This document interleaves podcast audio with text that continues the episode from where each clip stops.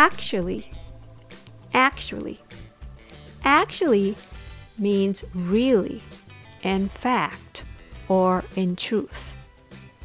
Actually, a lot of people pronounce this word with too much movement of lips. Today I can share with you the easy way to say this word. First of all, it starts with ack, ack. Then the ch sound ch. Or you can even replace it with sh sound sh. So it's act. Like you sneeze, act, act.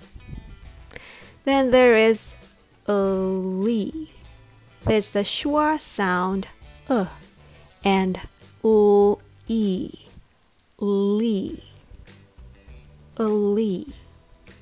Li. Can you put them together? Actually. Actually. Actually. Actually it's not that hard. You don't even have to move your lips. Just make sure you open your mouth wide for eh that's it. Thanks for listening